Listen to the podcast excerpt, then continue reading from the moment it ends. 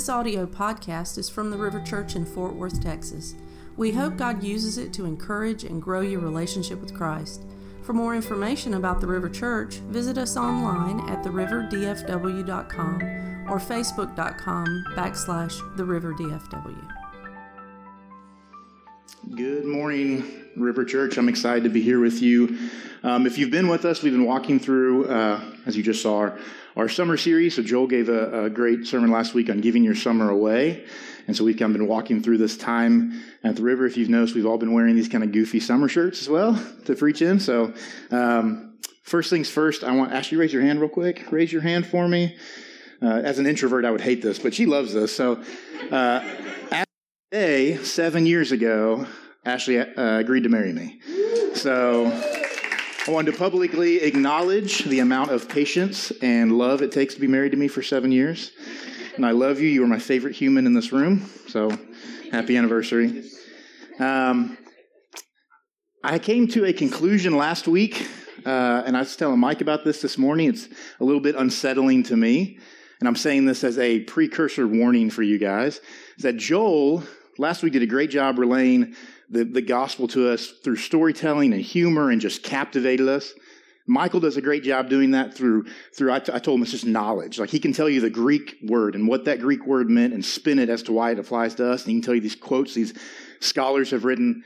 And then I, I, I, try to relay it to you through, through, I guess, crying, because I will, I say that as a precursor because um, the, the most burly looking one of the three of us, I will probably uh, cry a few times a day. It's a very uh, what we're going to talk about today is very personal to me. Um, but we were talking about these this series, and, and Mike and Joel, I met to uh, to walk through it and, and, look at different topics we are going to talk about.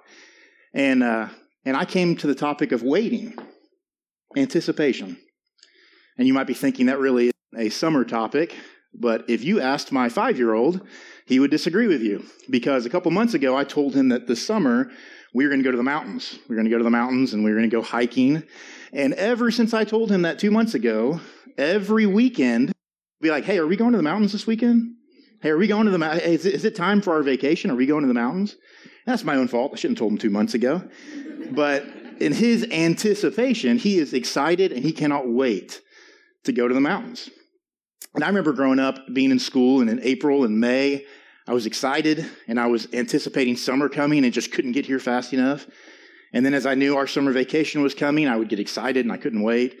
And then that would end and I could wait for school to come back, right? I was like, I don't want to go back to that. And all the teachers in here can say amen to that. But um, waiting is a part of our summer. It, it grew, grew up, waiting was a part of, of our summer.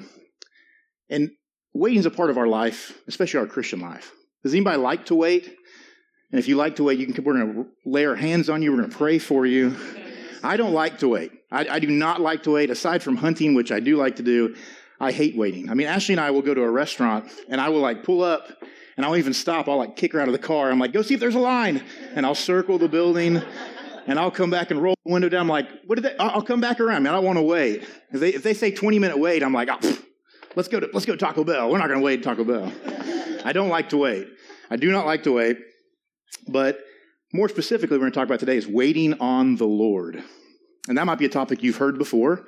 Um, I feel like a couple times I've preached, I've talked about these, these Bible topics, these Bible things we've talked about in the past, waiting on the Lord. Um, but waiting on the Lord is different. And you might have heard that a lot, but you don't really know what that means. I mean, it's pretty practical, right? We're waiting on God. Um, but waiting on the Lord specifically is something that, that occurred to me, and I had to walk through in my own life in 2015 and 2016. Um, in 2015, 2014, I accepted a job. I was 27 years old to become a director with a company. And I was the youngest director of the company's history. And it was kind of the culmination of a lot of really good things that God was doing in my life and Ashley's life. Um, it was exciting. The job was very stressful, and there were really long hours. Um, I spent Elijah's first birthday, part of Elijah's first birthday, um, working. I spent Ashley's first Mother's Day working. Uh, not my finest father and but in my mind it was something that you know I need to do to, to, to make this work. And, and things were going well. We were making money, we were saving, we were planning for a future. Everything was kind of coming together. And then one day they asked me to leave. very out of the blue. Um, and I should say I, I resigned. I took a severance and left. It was very out of the blue. It was very unexpected. And I remember having one of the hardest calls I had to make was to call Ashley and tell her, hey, you know, this, this happened. And she came, we, we met, and she buried her face in my chest and she cried and she said, this just isn't fair. And I said, this isn't fair. You're right. This isn't fair. And it wasn't, right? Life isn't fair. And, and, and maybe you're in this room and you've had that happen to you. Life's kind of blindsided you right when you thought things were going right. And it wasn't fair. But I remember wrapping my arms around her and I said, hey, we're going to be okay. We're going to be fine. It's going to be okay. And uh, that was on a, a Friday, November 10th. I'll never forget that date, November 10th, Friday. So me and my dad, we left and we went hunting because I had to get away and clear my head. So we went out and um, I spent a few days in the woods, and then we came back. And the cherry on the top, Ashley's smiling over there because she knows the cherry on the top is I walked back in for my hunting trip, and on the counter is a positive pregnancy test. And so our little girl Ellie was coming, and she did not care if I had a job or not. She was going to come anyway. Um, so there I was, a month before Christmas. I had just been fired from my job, and I had a pregnant wife and a little boy and a mortgage and a lot of other things that we had to take care of. And I remember in that moment telling Ashley, it's funny because we saw the pregnancy. I just put my arm around her and we just started laughing. I go, what do you just like, what do you do in that situation? It was kind of like, oh my goodness. And I told her, I said, hey, it's going to be okay. I'm 20, 28 years old. I have a master's degree. I have great experience. I'm going to get a job in two weeks and we're going to pocket all this money. That's not what happened. Right? Two weeks turned into a month, and a month turned into three months, and three months turned into six months, and six months turned into 10 months, and we were still waiting on a job. We were still waiting for something to happen, and it became 300 days of waiting. And, and, and maybe you can relate. Sometimes in life, God doesn't tell us, we, we, we ask God for stuff, and he, he doesn't say yes, he doesn't say no, but his answer, in my opinion, is kind of the hardest one, and it's wait. Just, just wait. 300 days. I applied to 76 different jobs over 300 days. I got one interview. And I remember rocking Elijah at nighttime. My, my son, he was two at the time, and I remember rocking him, and I'd go lay him down. And I'd go in his room, I'd just kind of lay on the ground. And I'd just say, God, where are you? Where are you? Don't you see what's going on? Where are you? Why would you, why are you letting this happen? You know, at first it was like, you know, two weeks in, we're like, oh, you're gonna you're gonna take care of it. I trust you. I know you're there. And then like a month in, and then like two months and three months, and I'm like, "God, okay, okay, where are you? Like, I know you're still in charge, but I need to know that you're still in charge.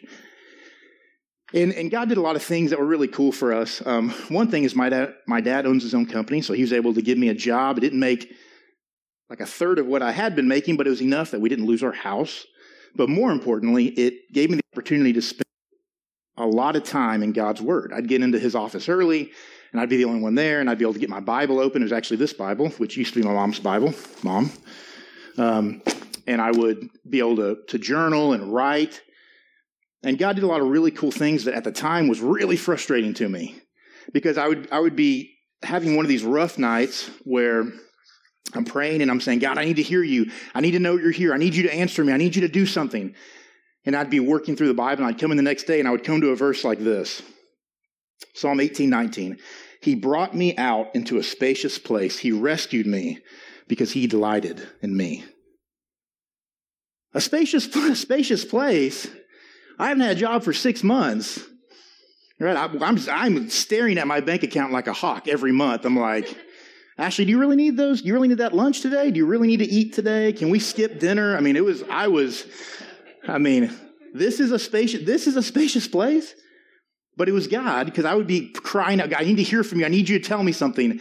And he would come to my, that verse and it would just speak to my heart. And it was, it was both encouraging and frustrating and challenging because he was saying, I hear you and I have a plan for you. And right now I'm telling you to wait. And it was so hard, right? Or how about this one? Let me give you another one. How about Psalm 42? He lifted me out of the slimy pit, out of the mud and mire. He set my feet on a rock and gave me a firm place to stand. A firm place to stand. And I would, I mean, it was, I would laugh almost. I'd be like, God, what are, That's not what I'm asking for. I'm asking for a job, not for you to tell me that, that you set me on a, on a firm place. And at the time, I had no idea what that meant. How is this a firm place? It's been 300 days and I don't have a job. I have a baby that's about to be here and I don't have a job or any way to pay for all the hospital bills that are coming. Right? But he would, he would answer me and he'd say, Ryan, I need you to wait. You're, you are in a place where I want you. You are in a better place right now. You need to wait. And that was hard. That was really hard for me. And maybe you can relate to that feeling. Maybe you've been praying for something that God's been telling you to wait and you've been just, just pouring out to God, I need you to answer me. And maybe it's for a, a loved one who doesn't know Christ. And maybe it's for a job like me. Maybe you've been praying for a baby or for a family or for a spouse, and you've been praying and praying and praying and pouring yourself out. And God's just like, I just need to wait. I just need you to wait. And that's so hard. That's so hard. I know that. But I want to tell you a truth that I learned in that. I want to share this morning a truth, and that is that God works in the wait. God works in the wait. In that time, God was going to battle on my behalf. He was doing things. He was opening doors and going ahead of me. At the time, I hadn't, I couldn't see it. I, I didn't understand why. I didn't know where I was. But now looking back, I know that God was going to battle on my, my behalf. He was opening up doors. He was doing things for me that I couldn't do for myself. And more importantly, He was working on me. He was working on me. The hardest truth I learned and the most comforting truth was that God wasn't as concerned with my bank account as He was with my heart.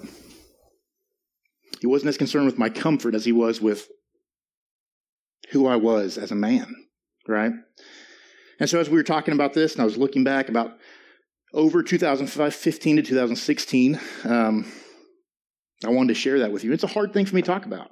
In fact, this is, uh, other than my men's discipleship group, we've talked about it. Praise Band has talked about it because those are kind of my other community groups, but I haven't really, I definitely haven't talked about it up here, um, and I haven't told this story in public. It's just a hard thing for me to talk about. There's a lot of things that occurred in my life, and if you've walked through this, you can understand. There's just, it's just a personal thing. But looking back, I wanted to, to, to, give you some things that are encouraging, some things that I want you to, to take from you, take from me, because I know that if you are waiting, if God has made you wait, if you are praying for something and God's saying, I need you to wait, I need you to wait, that you need to hear this this morning. So I'm going to give you a couple main points and a couple little ones in between, and, and, and we'll talk about it. I want to pray for you guys. But the first point is this how we wait matters to God. How we wait matters to God. Do you know that how we wait says a lot about who we are? And more importantly, it says trust. Right? It says a lot about who we trust. Um, maybe you've been around people who, when they have a bad day, you do not want to be around them, right? Because they are. I had an old pastor tell me one time they have. there, are, there are two types of people: VIP, very important people, and VDP, very depressing people. He didn't say this from a pulpit. He said to me off the side, right? But he said there are people who, when they have a bad day, they're going to talk to you and they are going to bring you down. They are going to suck the life out of you, or you're just like, oh my goodness, I can't be around them. I feel so bad about myself. Right? And how we wait on God matters because you're sending a message to people. Because you've probably been around people that are opposite, who have maybe people who have cancer or people who are just going through hard times and they're and you talk to them, and it's not that they're fake. I'm not saying we should be fake, but it's that they say, My trust is in God. My circumstances aren't what I want to be, but my trust is in God. And so how we wait sends a message to a lot of people about who we trust and where we stand. Because one of the greatest testimonies you can give in life is how you wait. If I wait and I'm putting my trust in God and I'm saying, hey, things are awful today. I feel awful today, but I know that my God is in control and I know that I'm going to get past this. This is going to go away one day and God is going to see me through. It says a lot about it, right? So how do we wait? How, how we wait matters on God. What are some ways that we wait on God, right? How about this? We wait on God with faith. We wait on God with faith. Psalm 25, 5 says this Lead me in your truth and teach me, for you are the God of my salvation. For you I wait all the day. Waiting with faith is hard. I, can tell you, waiting with faith is hard. It's easy when it's short. When it's like you're waiting a week for test results, and you're like, I just have faith in God. I'm just going to wait one week for this test results. But the longer you wait, the longer you wait, the longer it's hard. Waiting with faith is hard but it sends a message about who we trust. And one of the greatest things that God ever did in my life was to not give me the things I thought I needed, especially during that time. Because if it was up to me, I would have left that one company and, like, literally the following Monday started and, and gone off with something new.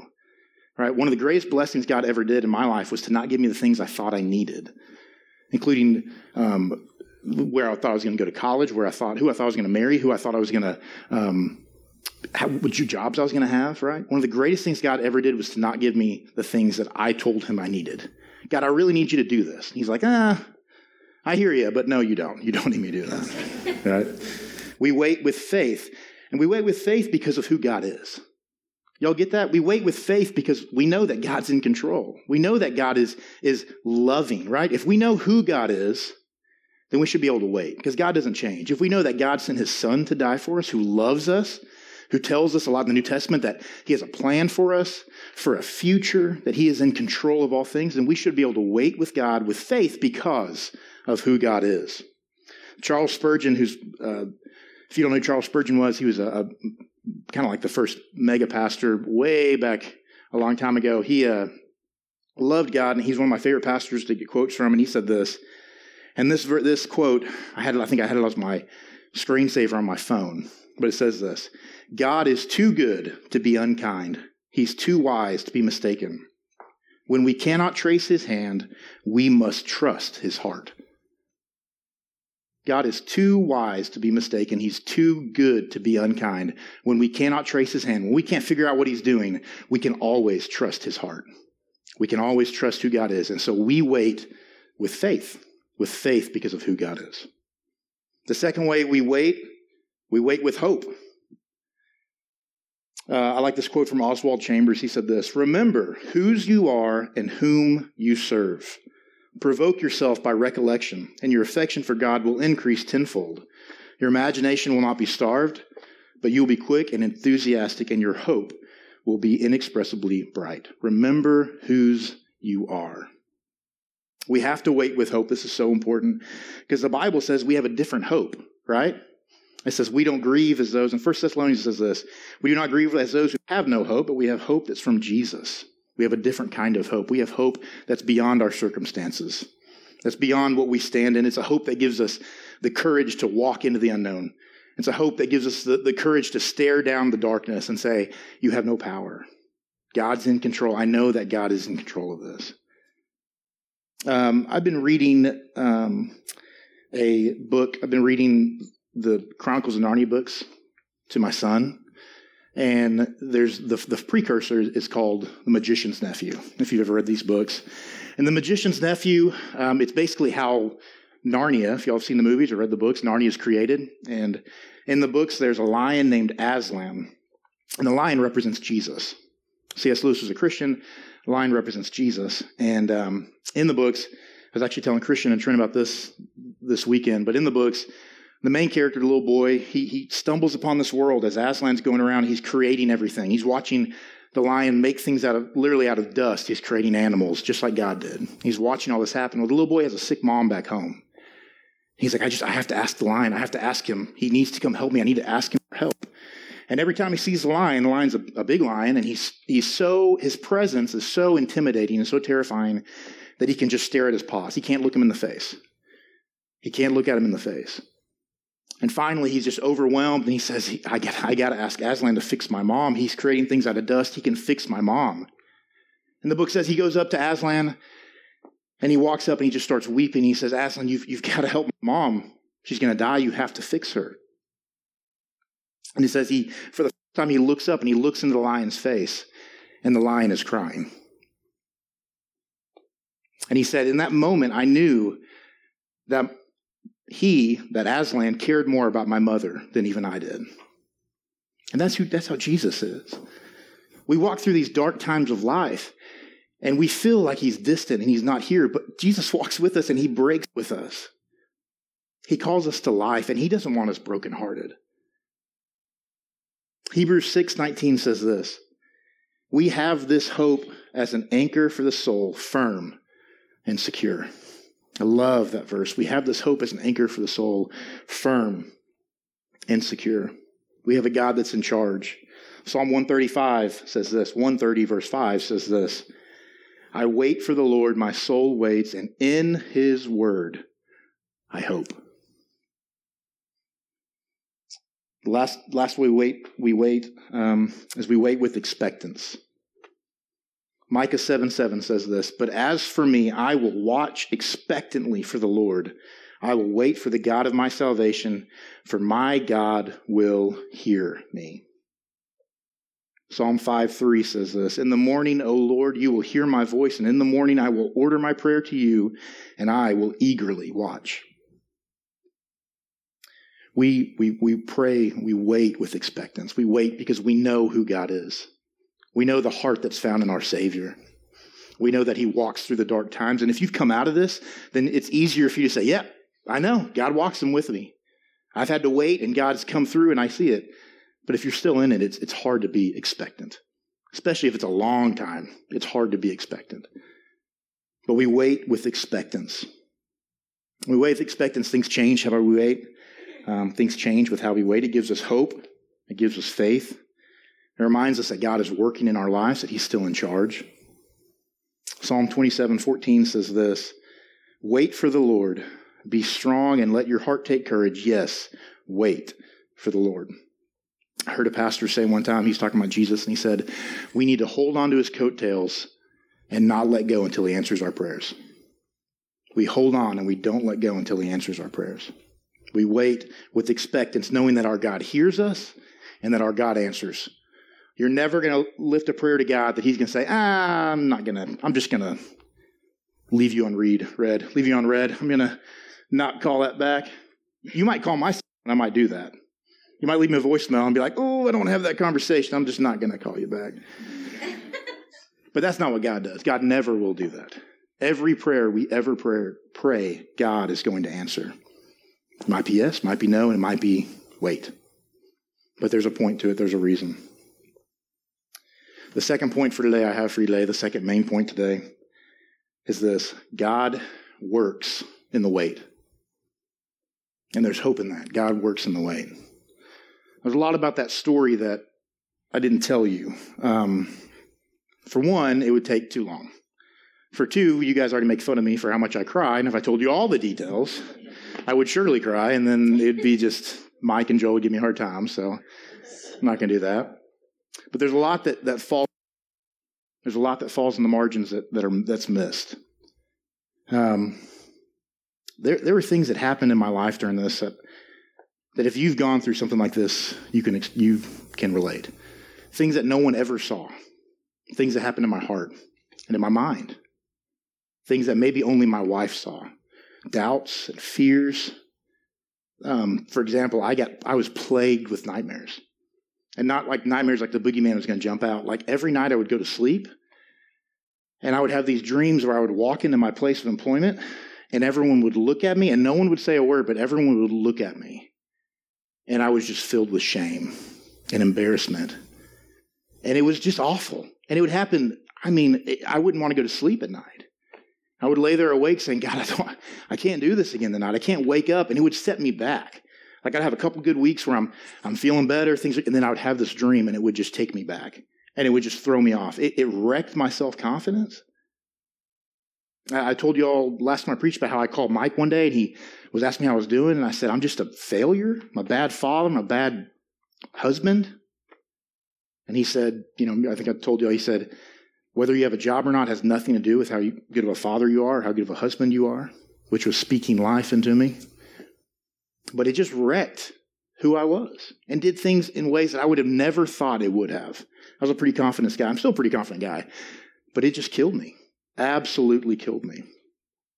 There's a lot that, that happened, and I want to tell you that if you are going through this, look at me. God is with you. You are not alone. God doesn't walk, God doesn't send us on these things by ourselves. God walks with us. And more than just that, God is working with us. There are things that God is doing in our lives that we need that we don't know. When you walk through these times, these hard times of life where you are waiting for God's answer, you are not alone. God is working in the wait. He's not distant. He's not abandoning you. He's doing things for you right now that you can't do. He's doing three things He's healing you, He's growing you, and He's restoring you. And so, point one of this in the wait, God heals. God heals you in the wait. Um, when God chose David to be the next king of Israel, he sent Samuel, who's a prophet, to anoint him. And I love this part of the scripture. David's my favorite guy in the Bible, but I love this part of scripture. He says this to Samuel, God says this to Samuel. He says, Do not look, do not consider his appearance or his height, for I have rejected him. The Lord does not look at the things that people look at. People look at the outward appearance, but the Lord looks at the heart. Right? God cares more about your heart than he does your bank account. God cares more about your heart than he does your comfort. That's, that might not be a popular opinion today in our society. But God cares more about where you are, who you are as a person, who you are as his child, than he does if you have a job or not. Than he does if, if, if you're waiting for a spouse. He cares more about who you are right now. And I don't mean to make that sound like God's harsh at all. That is a loving thing about the God we serve, that he cares more about who you are than the temporary things. Um, there's a lot going on in my life when this happened to me, and I was broken like no other time in my life. But God did a lot for me to, to, to heal me, to, to heal who I thought of myself as, right? To heal the brokenness because I needed that break. I would not have been able to walk in to another job and be a normal person at all if God hadn't healed me. I guess it just took 300 days for him to heal me. I was really broken, I guess, but um, Psalm 34 8 says this The Lord is close to the brokenhearted and saves those who are crushed in spirit. You are not alone. God sees your hurt. God walks with you in the darkness. And God is working on healing and restoring and fixing you. The second way that we that God moves in the wait, in the wait, God grows. He grows us. Charles Stanley says this about Christian growth. Adversity is not simply a tool. It is God's most effective tool for the advancement of our spiritual lives.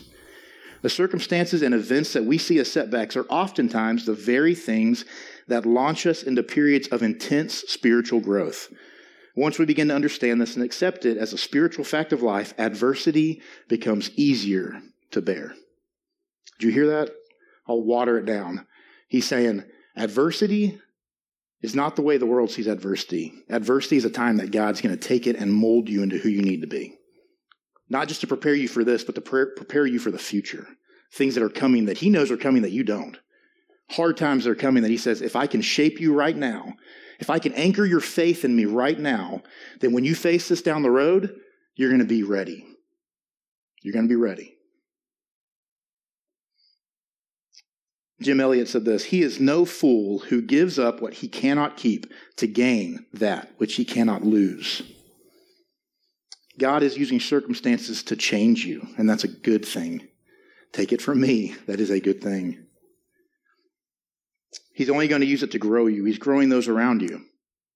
One of my biggest prayers through this time, and I told Mike this, was that my hope is that one day, somehow, my little two year old, my little one year old at the time, would be able to look back and say, I remember dad walking through a hard time, and I remember that God took care of us. And my hope is that not only with him, but men in my men's discipleship group, even Elijah, when he gets older, that I can say, hey, I walked through a time where I lost my job. I walked through a time where I was waiting on God. And guess what? God heard and answered. And God restored above and beyond where I was. God did more, more for me legit, God did more for me than I asked him to do. At that time, I was like, God, if you'll just give me a job that pays this much, I mean, I'll, I'll drive an hour. I just need a job that does, and I was applying everywhere. And God waited, and he restored me beyond where I was. If you will wait on God, God hears your prayer he will answer. My hope is that for my kids, if Elijah ever loses his job, if Ellie is ever looking for a job and can't find one, I can say, hey, let me tell you, let me remind you of what God did in, in our lives, our family's lives when you were little, and how a faith placed in Jesus is never a faith that's not placed in the right thing. Sometimes God is growing not only you, but He's growing the people in your influences, in your circle of influence. One of my favorite Bible verses in the Bible comes out of Job. And if you haven't read Job, I love the book of Job. Um, real quick, watered down version of it. Job's a very godly man. Satan comes to God and says, Well, he only, he only trusts you and, and serves you because he has everything he needs. So God allows Satan to take things away from Job and to tempt Job. And so Job loses everything awful family, wealth, health, I mean, everything. And so the book is just him going through this thing. He's having these, he's crying out to God. Probably like, it's, I think I like Job because it's so relatable to us. We go through hard times and we're like, God, where are, why are you doing this? What is going on? We, we cry out.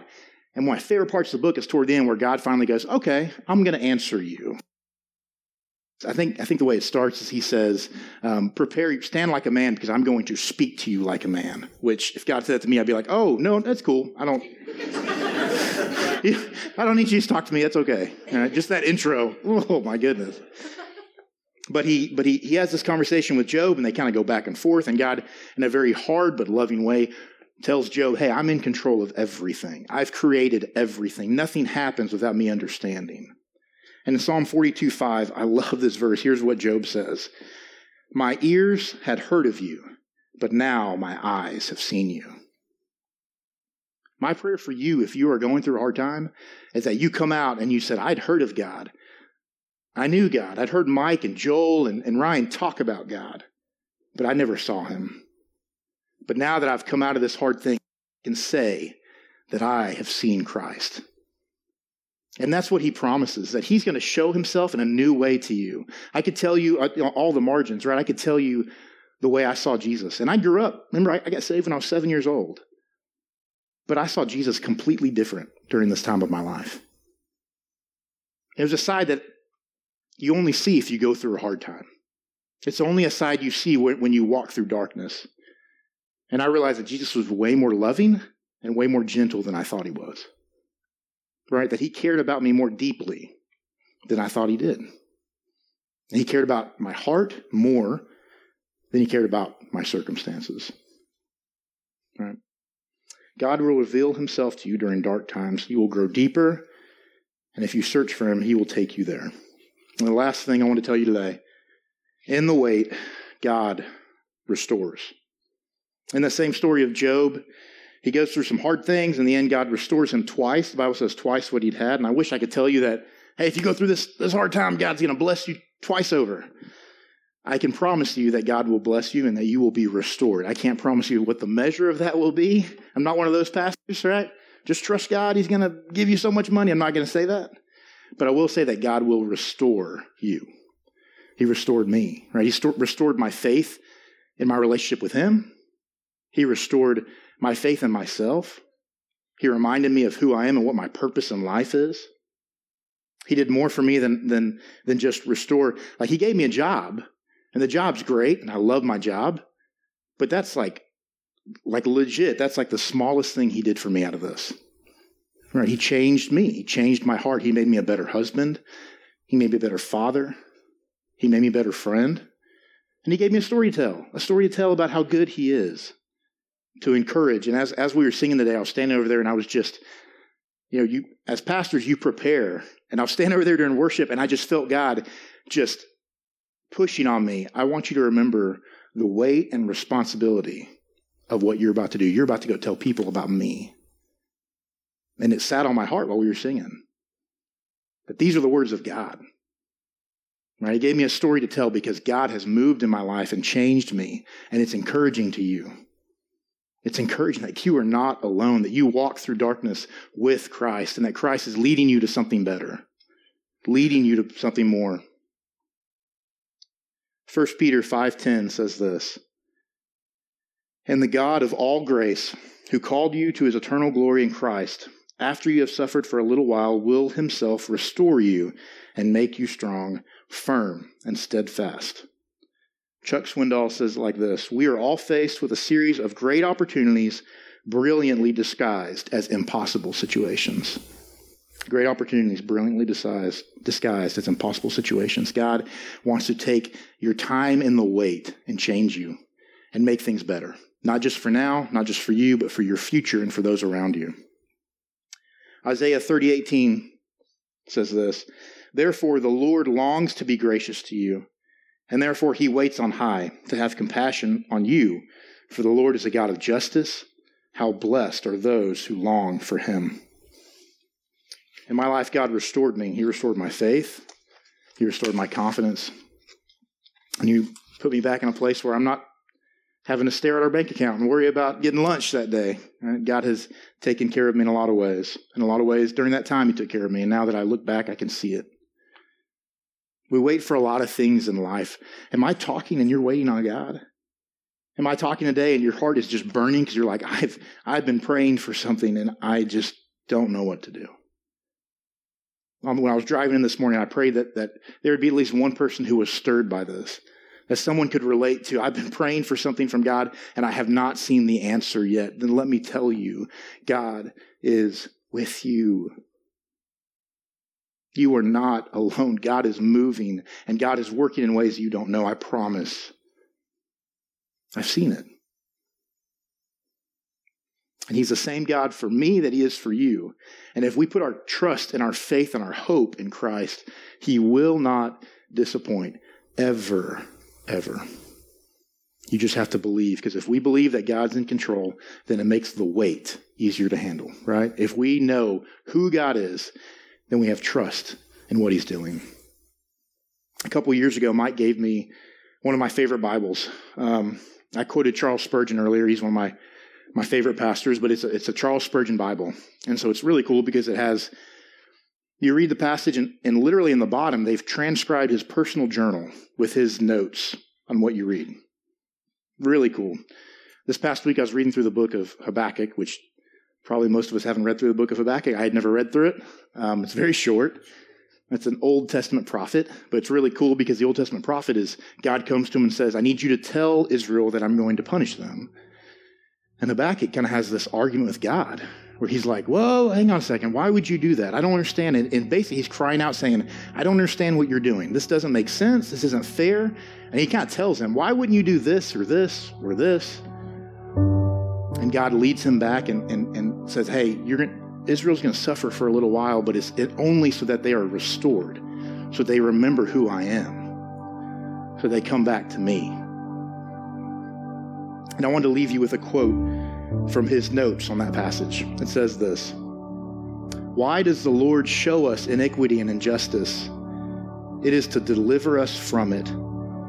For if he has broken our heart, he has broken it to give us a new one. If he has killed us by the law, he has killed us to make us alive in the gospel. If he has wounded us in our conscience, he has done it so that he may have room to pour in the oil and relief of Christ Jesus. If he has stripped us, he has only pulled off our rags so that he may put on a perfect robe of spotless righteousness. For when the Lord pulls a person down, he does it in order that he may build him up again. When he breaks a person's heart, it is only so that he may make it anew. Let me pray for you today. Dear Heavenly Father, God, I, uh, I know you're here. I can feel you, God. I felt you from the moment we walked in this morning, God. I know you're moving in our midst.